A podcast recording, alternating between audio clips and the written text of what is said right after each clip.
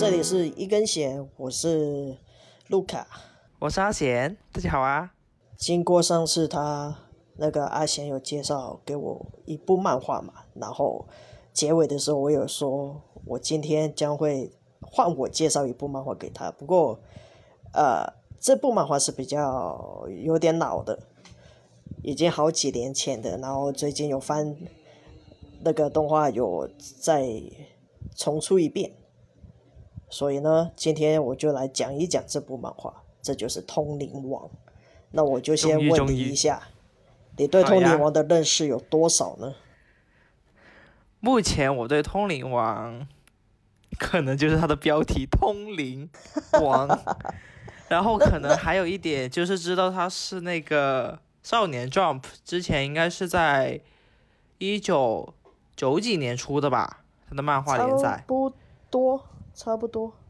对啊，我就是大概知道它是有这么一个。漫画，然后大概就是还是当时候应该是挺火的，我记得是挺火的。那那你有看过他的画工之类的吗？就是美术风格。我有，其实因为因为我在刷，比如刷那种平台的时候，软件的时候，我会有看到，就有人会发那种呃漫画的一些截图啊什么的，我是有看过的。但他其实给我的感觉就是那种很。很硬，很硬式风格的感觉，哈哈有点，有点。好，既然看来你对它的内容也认识不多嘛，我就是为了等你讲嘛，真的是。OK，那就先讲喽。来，你来，你来。那首先呢，这部漫画就像他人。那个跟名字一样，就是讲有关通灵的事情嘛。然后这就是我们两个都爱的题题材。那当时为什么我会注意到这个漫画呢？我我我先声声明，我没有看那些什么少年 Jump 的，我是看到单行本我就直接就买了，嗯嗯，就一集一集的追。然后《通灵王》，因为他的，我就说嘛，他的美术风格在当时来讲，对我来说是蛮好看的一种画风，就是手是瘦瘦小小的，然后拳头大大的这种，很街，有点街头风吧，我可以这么说，有点街头风的 街头涂鸦的那种吗？对我很爱这一种，所以呢，当时就想也没想，反正就先看了，然后呢，看了之后，哎。还真的还不错，而且现在回头看了，那个感觉也是不一样。然后呢，那我就先介绍里面一些人物嘛。嗯，首先呢，主角他叫麻仓叶，他就是一个通灵家族的一员。嗯，但是他就是有接的是通灵嘛，那他一定就是可以跟鬼魂打交道的。所以呢，对，他就有一个能力，就是叫那个附身，灵球附身，然后就你就可以得到那个人的能力了。小时候看，我觉得超羡慕的，因为因为你，比如说我我我不会跳舞嘛，然后假如我找一个很会跳舞的灵魂，然后你就会跳舞嘞，那代表你可以体验很多。很多不一样的事，哎，多棒啊！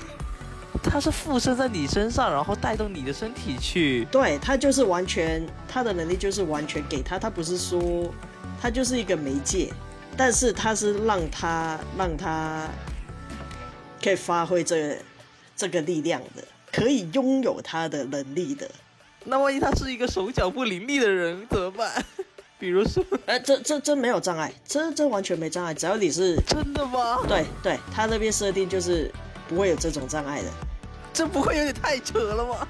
不会啊，多棒！就是你你有手有脚，你就能做到别人能做到的事。但如果是像真的是，比如说啊，我我是一个很有，我唱歌很厉害，我是一个可能是个歌唱家，那如果说我附身到。你的呃附身到一个人的身上，而那个人刚好是一个天生的五音不全的，那这个天生怎么样五音不全，他都有声音嘛？有声音，他就有办法把你的声音变成好听的声音。好牛逼啊！好，可以，可以，可以，有点牛逼，有点牛逼啊！就是这种概念。啊，好好，你继续，你继续。对，然后他有这个能力嘛，然后他其实也跟我们另外一个主角，他算是嗯蓝，应该说一开始是由这个呃旁观者者的那个呃切入点带进去的，然后他长得有点像鬼太郎。对，这、哦对对对，他他应该就是跟呃我们的妖精博士去致敬的。对，鬼鬼太郎他，哎，我有点忘了他的名字，等一下哦，他好像叫那个万太郎。万太郎哦，对我忘了姓什么，我记得他叫万太郎。然后他他的他就是典型的那种 Q 版的画风，然后。嗯呃，手他读书很厉害，他就是运动不强，嗯嗯但是他也是一个脚踏实地的人，所以当他知道麻仓叶有这个附身离体去解决学校的各种事情之后，嗯刚开始有点看不起他，啊，凭什么看？不起他，凭什么？因为我们都是很努力啊，你只因为你会那个啊附身。你只是教一些很厉害的人来附身，然后你做到各种的事，然后就觉得你是一个不努力的人啊。哦，我懂，我懂，我懂。对，但是后来他就慢慢就跟着跟着这个角色去深深入了解他嘛，然后他就哦，里面有一就是发现他就是问他你到底你的你以后有什么目标？就是你到底想干嘛？你整天懒懒散散没干劲的，你以后到底想干嘛？然后嗯他就讲了一句，我长大了才觉得哇，真是名言呐、嗯，他说他有梦想啊，他的梦想就是我的悠悠闲闲的过一生。哇，好吧，一个追求平静的人，对，很佛系很佛系其实是一件很伟大的事吗？是的，也很少人能做到这一点。他是真的能做到这一点吗？本身的男主而言，呃，他是万这朝这个目标，这个真的是他的人生的目标之一。然后，但是啊在那个万太郎听起来的时候，他就是觉得一派胡言。对，你在讲什么？人就是要有干既然！什么叫？就是你这样不行，人生不应该是这样的。他就是我们应该要走上人生巅峰。对对对，就是要追求高或更高。是的，我们读那么多书，就是要回馈社会，然后你只想着悠悠哉哉过一生，怎么可以呢？你太自私了。对，就是不能这样。但是长大后发现，其实他这个这个目标真的是蛮蛮伟大的。对，的确，对也他其实应该男主不大吧？他们同年啊，就十国国几啊？他是一九八五年生的，那时候故事设定好像国中左右吧。就十三、十四岁有吧？他现在现在应该是三十四啊，但但当时的里面的那个设定应该是国中，国中应该是国中，嗯嗯嗯嗯，对。就相当于可能是初中生之类的吧？可能是对对对，有种那样那样的感觉。然后后来一开始就是讲一些小事情嘛，然后他因为有这个能力的时候，他小时候就被称为鬼童，那当然童年也过得不好，所以对他来说，只要悠悠闲闲过日子，比什么都好。嗯，我只想说我的那平静。其实。对，嗯但是其实他也他不讨厌这些点哦，嗯嗯嗯，他其实他这个人没有所谓的，他应该是他是善善良的人，但是他没有说所谓有有那种很强烈反对别人的人，嗯嗯，就是他一个我觉得他是一个包容性很大的一位人，所以小时候就是觉得哇，好酷哦。就是 他他这里面就有点我行我素的感觉，就觉得哦不错不错，我喜欢这个角色。然后呢，随着故事的发展，嗯，人物介绍我告诉你有超级多，但我讲主要几个就好了。然后呢，他有一个未婚妻，小时候就定下、定下那个娃娃亲，童养对媳吗？呃，他的未婚妻也大有来头。啊，登场的时候是十三岁，那大概真的是国中左右了，十三岁。青梅竹马，，他是嗯，算算是吧是，但是因为他也不是说邻居的那种青梅竹马，他就是马昌业的奶奶，因为他就是收的徒弟。马昌业的奶奶，他们家族就是通灵家族嘛，所以马昌业的奶奶也是呃那个通灵人。啊啊，然后他啊收了一个徒弟，就叫孔山安娜，然后这就是许配给了马昌业当他的妻子。然后呢，问题哦。他他的妻子很讨厌人群，因为他总是可以吸引一些莫名的力量，嗯嗯嗯，跟神灵沟通，然后有莫名的力量，然后他也可以听到心声，嗯，别人的心声，就是所以人的那种丑恶啊什么，他都听得很多了。对，的确，可是呢，我们的主角马昌业对他一见钟情，哎呦，然后他们之之之之间有发生一个小，因为中间有讲过他们小时候发生什么事嘛，然后他也问了他一句：“你到底为什么要一直缠着我？”因为刚开始他就不想理理这个人嘛。等一下，等一下，是谁缠谁？哎，马昌烈。缠着他的未婚妻，缠着安娜，缠着他的妻子，哦、安娜很烦这个，哦，他很反感，因为他不想去跟别人有任何的接触。哦，因为他能莫名的能够吸引到各种奇奇怪怪的力量，对吗？对，啊，你继续，好，但是因为有一天就是马昌业突然收到通知，你有一个未婚妻那种感觉，所以我所以马昌也觉得一开始也莫名其妙，但是他对这个女生一见钟情嘛，然后就带她去，哦我记得那时候就是故事就是说带她去那个呃过年参拜，那个人群很多的地方，那安娜一定是很不好受。然后但是就经过一连串嘛，然后就英雄救美什么的，然后他就放下心防，然后最后就跟他 问，问嗯他说你到底为什么要一直纠缠我？然后那个那一格漫画就是马昌业就只是脸红，没有任何对白，但是下一个安娜也脸红了，因为他听得到，他知道他喜欢哦，他 的，他他心里面是喜想讲的是什么？对对，所以。哦，哇哦，好对，棒而且哦！很震撼的是，到大结局，他们其实也没有经历过几年嘛。我说他登场十三岁，然后大结局十六岁，生下哦儿子了。他们 啊，对啊，结婚啊、然后生下儿子啊，合法年龄，放心。十六岁结婚，对生下孩子，对，他们已经有分月了。哇，十六岁生孩子是这个意思吗？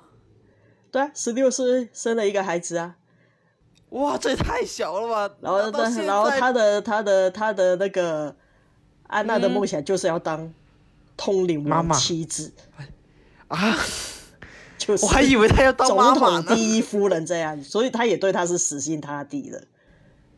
哦，对就是其实到最后其实是麻仓叶，就是这个男主，他是成为了他的那个就是所谓的通灵王，对吗？他是成功的。哎，嘿，哎，哎，这就是妙的地方咯。这个时哦候就有人，那我就要先讲那个故事的赛制，怎么成为一个通灵王。他们刚开始就是要啊，拿到入赛资格嘛，然后就一定会有几个小故事插曲，去拿到一个入赛的资格。然后就是我有资格参加这个通灵王大赛。然后后来中间就发生很多队很多队的小队，然后就慢慢禁止晋级，然后就可能淘汰赛，然后就有点像是打电动那种概念。然后后来他们还得到一个什么那种能力值数据化的分配，非常像打电动。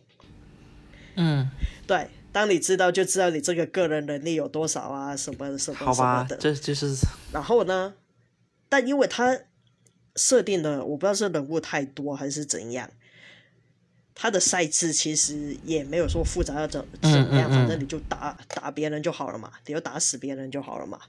所以到最后，其实他没有说遇到，没有说话到他有没有成为通灵王。我个人觉得是没有。我个人，因为它中间有点是，那那我就说中间可能拖得太长，有点过于冗长了，然后可能就被腰斩，所以那个结局就是它也是一部算是撑的比较久久，然后被腰斩的动画，不算说是一个有很完美的结局。腰斩的，对，因为他他成为大家为什么这么想成为通灵王？因为他可以跟那个神明许愿，去实现你的愿望。那马昌业可能就可以嗯，实现他想创造一个可以让他悠悠闲闲的世界。那其实如果你要悠悠闲闲，就代表他只是可能就是世界没有任何大事发生，就平平安安的那种概念吧。对那其实，哎，我有个问题，就是说，首先男主他是想要一个，他想是追求平静的这么一个人，对吧？对他想悠闲过一生，但是他究竟是什么原因会把他给拉进了这个要成为通灵王的这一个所谓的像比赛一哦，样的？百年大战啊，每个通灵都人都要加入的一个 一个是吗？，对。就他是被迫的，对对吗？但也不算被迫了，他自己也要意愿想要进去啊，因为他不进去的话，就可能没办法 实现他伟大的愿望了。啊，他他的伟大的愿望不就是追求平静？其实他只要一开始隐藏自己，不去参加这个比赛，啥事都没发生，那不就是他的平静的高中初中生活啊？不行啊，因为童年的回忆给他的感觉就是我看得到你，所以身边的人都把我当鬼童，把我当怪物。哦，也就是他是希望通过这个比赛，但是他他也不，但是他不讨厌林啊，他其实觉得我看到又怎么了？他们在又怎么了？就是他觉得他跟，就是他跟林是可以好好相处的，然后嗯他就是啊，这是另外一个人物也是很重要的，然后他是有一个后来固定有一个林，他叫阿里陀嗯瓦，他就是呃麻餐叶的持有林，嗯是一一个六百年前杀了一千人，有鬼人称号的一个武士，嗯嗯嗯嗯嗯，所以你不能，你懂吗？他其实他跟林的那个伙伴意识是很强的，嗯，他要平静，但是没有要封印自己的能力。也就是说，他其实是想和他的伙伴参加这个比赛，对吧？对，然后他的伙伴，他中途也认识好几个伙伴，然后每个都有各自的不一样的能力，就是也不是说不一样的能力，就是梦想，所以，嗯，而且你这些梦想看起来就是那我很渺小的，但对他们来说都是一件很大的事。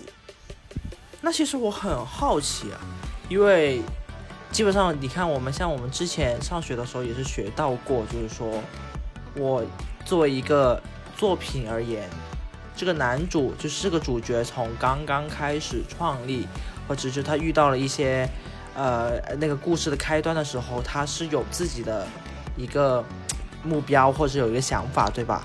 那就是说他是想追求平静的生活，或就是以这个为目标去进行故事的一个推进。那我想说的是，嗯他到了最后，其实男主他本身有没有什么变化呢？就是他有没有通过这个比赛改变了他的一些什么想法呢？有我觉得吗他的目标从头到尾都很一致，但是因为主小队的是吗？组，因为他中间遇到很多伙伴嘛，然后他有组一个五人小队，然后他也成为一个，呃队长嘛。他那时候我觉得成长是一定有的，就是他想法但是他最终的目标还是还是自己心中的那一个。他可能因为他也知道他他的伙伴有什么目标，我不知道以他个性的话，也许他哎哎哎，我可以成为通灵王，然后去实现别人的目标，帮你实现。成为通灵对嘛，去帮你，哇，这这是大爱呀、我觉得以他的个性，应该是会这样。那就是这个男主真的是一个嗯很大爱的男主呢。对，哦，诶，有趣，因为其实我我的意思就是之前跟你说的这个意思，就是说其实我会很好奇，就是说有一些，其实我们在创作的期间，其实，在可能是主角在经过这么一轮的故事之后，嗯，他其实会在他的一个原本的一个目标上。而得到了提升嘛，他其实是有改变的，最后是一个有改变的那个他自己的一个想法，或者他自己的一个目标，就是这个主角整体是有稍微的改变的。我觉得他的故事才是完整的，这是我之前在学校里就是可能就学过，是有这样的一个一个形式嘛。对对，那其实我这么听你说的话，就是对，一定会有起承转合嘛。嗯，那其实我听下来这个通灵王的一个大概的一个故事之后，其实男主到最后可以说是他的一个个性是，我觉得是其实是没有太大的变化，只是说他会整个人会变得更加的成熟，有责任感。对对对吧哦然后就是这个责任感会让他在，虽然他其实一直都有维持着他自己，我就想要一个平静的生活，但是在这个目标的之余，他其实自己的个人的能力什么都会有有所提升，大概是这么一个过程吧，对吧？大概是这样。他中间嗯，慢慢的向走向比较，我觉得小就是那个结局大家都说不好，但其实我觉得嗯我还能接受，我觉得蛮不错的，因为各自各做到自己想做的事。就比如说，他当中有个有个那个同伴，他叫轰隆轰隆，我最喜欢的角色。嗯嗯嗯轰隆轰隆，他的、他的尾他的目标就是要希望有一大片的那个鹿草叶田，然后给他的持有灵可乐乐这个族群。嗯他的持有灵就是有点像大地的精灵，但可能因为这个这种田地越来越少了，这个草越来越小少了，然后他们的栖息地就没了，然后他愿意为了他这个灵、去帮他做，但其实你，但是后来就是因为我说大家又没有成为通灵王嘛，在通灵王大大战结束之后，他就成为一个农夫，他就脚踏实地的去种。就脚踏实地的，嗯对，其实对，其实某一个层面来讲，其实他也实现了自己的梦想，也算从小到大都一直向着这个目标前进。好，可以，对，其实你现在长大看起来就很，你有些事其实不一定要许愿才做得到，你懂吗？嗯呃，就有点像小魔女哆维咪嘛，嗯他们常常说成为魔女之后我要干嘛干嘛干嘛，然后到最后一集的时候，因为为了要救同伴，他们可能会失去魔法。然后大家在讲一次自己的目标的时候，想一想，其实我们这种东西不用魔法好像也做得到、欸。也能实现，，我觉得有种那种概念。你嗯要成为一个目标，你不一定是一个超人，都能都有机嗯会的。所以我觉得这部漫画对给我的启发是这种感觉。他后来他算是，我可以这么讲吗？他算是第二代，嗯也是有讲到第二代动画的始祖吧。只是他第二代也是没有没有很受欢迎，然后好像一阵子就没了。我印象中，啊，就是他后来《通灵王》这个漫画结束之后啊，然后他有有出了一本啊，我记得有看过一本单行本，然后是说他儿子的事，嗯对，然后他那边有稍微的再满圆满一下《通灵王大战》之后，他们的去向吧。然后马参彦好像死掉了，对他老爸死掉了。他老爸我不知道他是他儿子几岁死的，他老爸就是他们两个 两夫妻就生了孩子，就好像就不 就常常到世界各地游走啊，就利利用他们的物力无效化的能力，在世界各地平息平息那个战乱。然后有一次，对在战争地区平息战乱时，不小心卷入了个炸弹爆炸，死掉。然后他现在就跟那个跟他老婆就一起活在那个 好伟大的精神中，就是我说的他们当初那个呃想想象的那个同那个神明许愿那个地方，你懂吗？就是成为了一个正义的一个英雄的一个这样的一个形象，对吧？应该说，因为他们成为通灵王，那时候他们就可以到一个叫 The Greatest。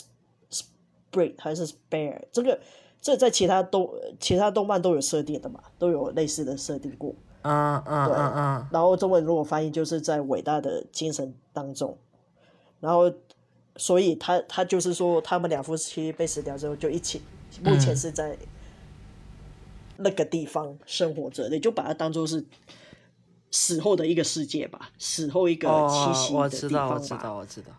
对。哎哇，这个地方呢？那你这个地方，哎，我我其实很好奇哦。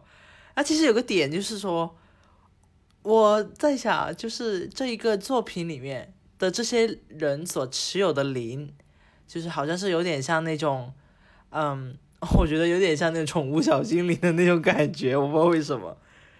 呃，但他是 这样想也不太对，宠物小精灵给人感觉是生物嘛。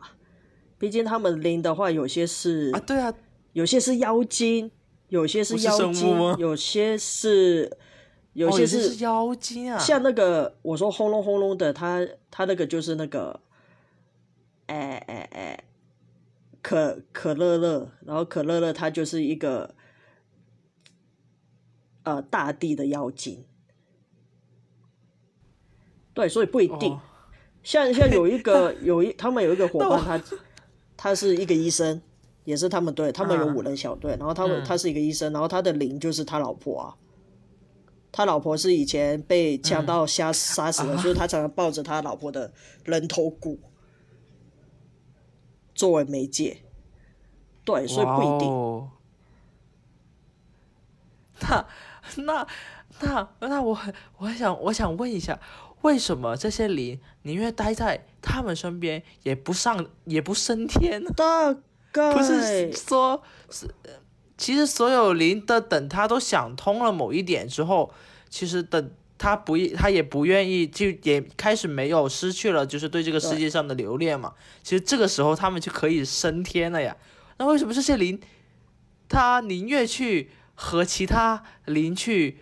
呃，打斗或者是去战斗，他也不愿意去升天呢。他说真的，他没有太这个多这个作者有有这个设定吗？这个灵为什么要升天？你懂吗？有一个就是有一些就是呃，怎么说呢？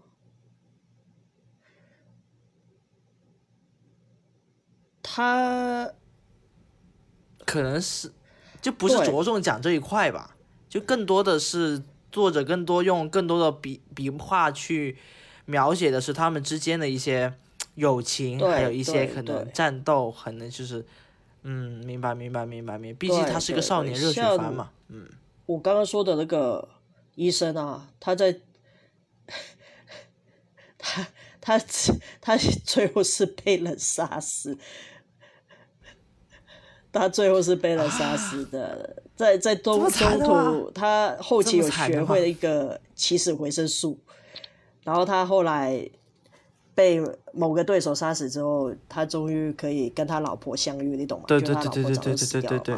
然后就成为帮助帮助大家附身在阿叶身上去治疗大家，所以他也成为阿叶的一个淋巴，你可以这么说。然后哎，但是在那个托尼战大战结束之后，他有复活，但因为之后又过劳而死。本来想再复活他，对，本来本来因为因为因为那个医生就是有点神经叨叨的，然后那个造型有黑眼圈啊，然后烟熏妆那种感觉。呃，我懂我懂我懂，对对，就是总总是睡睡不醒的那种，很疲惫。对对对，就是那种感觉。然后呢，他本来他会生就是起死维生素嘛，那后来他过劳死的时候，他有机会可以复活，但他不要。所以他也跟他老婆一起就在那个国度里面的那个精神里面，好像最后都是去到那国度里面去生活了，对吧？对啊，尘归尘，土归土啊。啊，那个国度我也很好奇。哇哦，他那时候没有一个很明确的形象。他我记得画漫画，他就是一个大光球那种感觉。他没有说很明显一个有灵的形象，他就是一个很虚无的感觉。明白，就是，嗯，但那我那这样吧，那我想我很想知道啊，到最后我很想知道，你作为你当时候去看的时候，你包括你长大之后你再去看了一遍的时候，你对这部漫画他喜欢的点是什么？就他和什么地方会比较吸引？一来是美术风格先吸引我嘛，第二就是他故事内容。说真的，呃，有某些小众的就很很那个很好看，它不是整部一路顺很好看。我就说它中间有些因为人物太多，过过于冗长，就没办法每一个表达的很好。但那时候我喜欢看的点是因为我觉得。这部漫画很很有意思，直到看到结局，我都觉得蛮有意思的一个点，就是我刚刚讲的，你有梦想，但是有魔法当然好，有这些能力当然好，但是当你没有的时候，你只是一个平凡人，其实也可以实现的。而且你到实现到最后，你看我说通灵王后面大部分人物 都是最后就可能都不在，但是。对，但其实到最后，他在那个国度里，你就在那个国度里面，也许就等于实现他的生活愿望。哦，我我懂，我懂了，懂了，懂了，懂了。对啊，我只想悠闲过一生啊！对，小时候我就觉得，那我还真的是，嗯，对啊，所以小时候我就觉得，小时候没有领悟到这么多，但是因为他一路出出出出到我，也算是陪着我成长一小段时间嘛，然后长大就慢慢回头看，就觉得。哎，其实它里面讲的东西，我觉得蛮有意思的。因为有时候你的观点可能跟别人不一样。我看一个故事，如果你叫我推，我也不见得我会推这个给。你说我要一部很热血、很好看的少年漫画，我也不一定会推这个。因为说真的，它中间有段时间我觉得无聊，因为太农场。有点有点觉得那个比赛进行不下不下去的感觉，对啊，明白。啊，我补充一点，我补充一点。好啊。刚刚我说的那个长得像鬼太郎那个啊，他不是叫万太郎，他是叫万泰。万泰是小山田万泰，身高只有八十公分哦。哇，好迷你，好可爱哦，真的有点可爱。对。娇娇小小的。对。好啊，好啊，所以，嗯，所以如果我觉得以现在你这个年纪去看，也许会比较感受掉，感受得到里面，对对对，你可能会想的比较多，而不是单纯觉得是一个打斗晋级的漫画去看，就是被里面的一些可能一些角色他所呈现出来的一些精神，还有一些那种含义，会你现在看的话会。更加的能体会到他们的一些想法，对而且它里面就是有种不同物种的相处方式，也有讲到。他，我之前我就说他们有个小队里，小队他们小队有一个队员就叫轰隆轰隆嘛，对，然后他就是一个，呃，很他的他的主张，嗯，这个世界就是弱。弱肉强食，所以有一次他遇到一只熊，就是有一个小插小插曲，他救了一个女生，然后那个女生想去呃保护一只熊，嗯但是那只熊应该是对人类又爱又恨，因为小熊的妈妈就是被人类杀的，然后这只小熊就被这个女生，这个呃树林保育员，嗯嗯嗯，保育员嗯。员去照顾，照顾之后，他有点也你杀我妈妈，但是你又对我很好，我恨不到人类，所以他有种那只熊有种中间好像发狂还是怎样的原因，嗯嗯就是有种摇摆不不定，嗯。然后你也知道，人类也自以为是的觉得想救他 嘛，有时候我觉得，但是轰隆轰隆的做法就是嗯。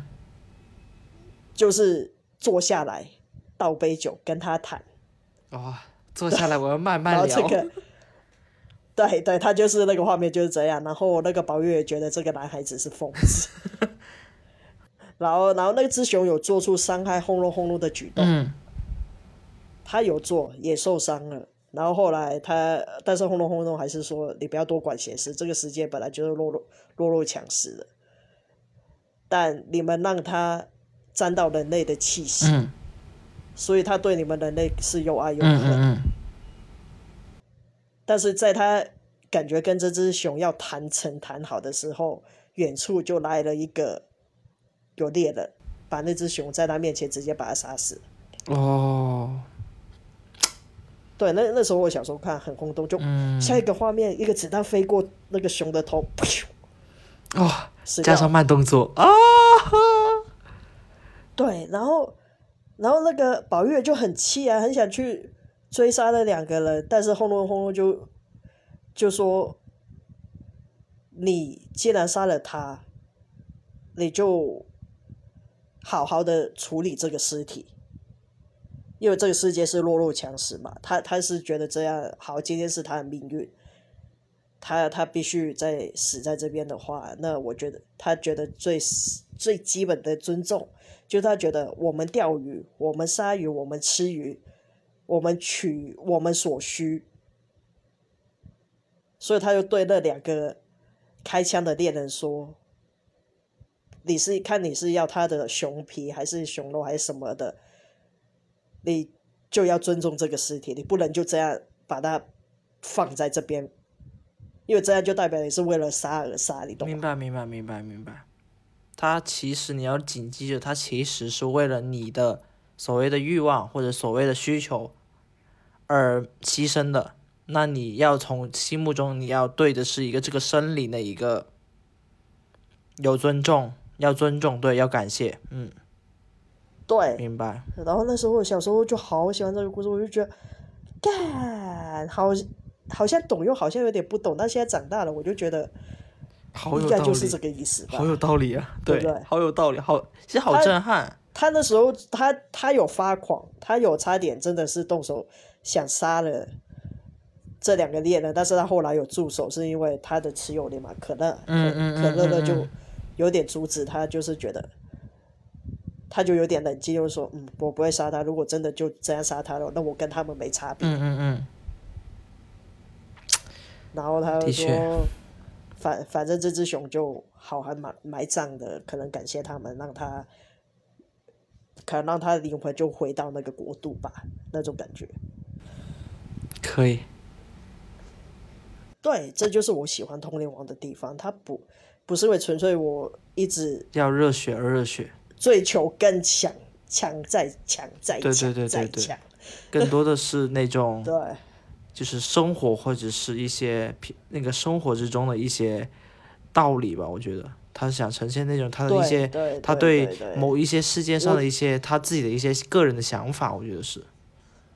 对对对，我觉得这是，因为他也没有很很强硬的告诉你善与恶，嗯嗯嗯，他只是会告诉你，它里面嗯。没有说一个很明确的超级大反派，其实没有。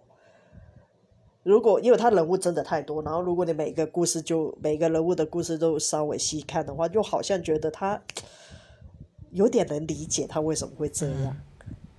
但我觉得，的那种但我觉得他的那个精彩的点，可能就是他每一个角色或者每一个小人物之那个之中的那种故事，是最迷人的，是吧？对对对对，所以我觉得你看的时候，你中间打斗可能比赛过程你有兴趣就了解，没兴趣我觉得你就快速看过也无所谓。嗯，我那我肯定会对那种就是这种像可能有点像单元剧或者是那种小小人物之间那种小故事，我肯定是特别有兴趣的。就我很想知道一些它背后的一些故事是怎么样子的。哦，对，那我所以那可以看，时候可以看，我觉得可以看。而且他就是没有一对我来说就没有一贯的结局嘛。我要成为通灵王，说我一定要成为最后结局，我就是成为通灵王。没有，他们是输掉比赛，就老老实实当一个什么温泉民宿的老板板就好了然后对吧就回归到普，通吧就当。一个老板，然后偶尔就去世界各地，利用自己的能力去平息一下战争。锄强扶弱，可以，对，呃，也可以这么说啊。就偶尔嘛，偶尔搭把手，是这个意思吧？偶尔搭把手嘛。对对，因为他当不了通灵王，代表安娜的愿望也实现不了。我要通通灵王夫人，不行，你要满足一下他妻子的需求，对吗？可以，可以，可以，可以。所以我以后我要当一个民宿的老板娘。然后起个名字，民宿的名字就叫通灵王。没有没有没有没有，民宿的名字叫发芬丘温泉，因为他那时候好像，哎，他们常常还没去通灵大赛，他们的场景就是一间民宿，然后我有点忘了那个民宿怎么来的。哦，行，反正后来他们就会说，呃，既然这样，我们就要把这个民宿搞好吧，就变成一个很生活化，行，行，行，可以，可以，可以。但是也不平凡。嗯、那肯定的。那如果这样一般追求平静的人，背后的人可能都，其实他的身份都不太简单，哦，好像也是吧？对，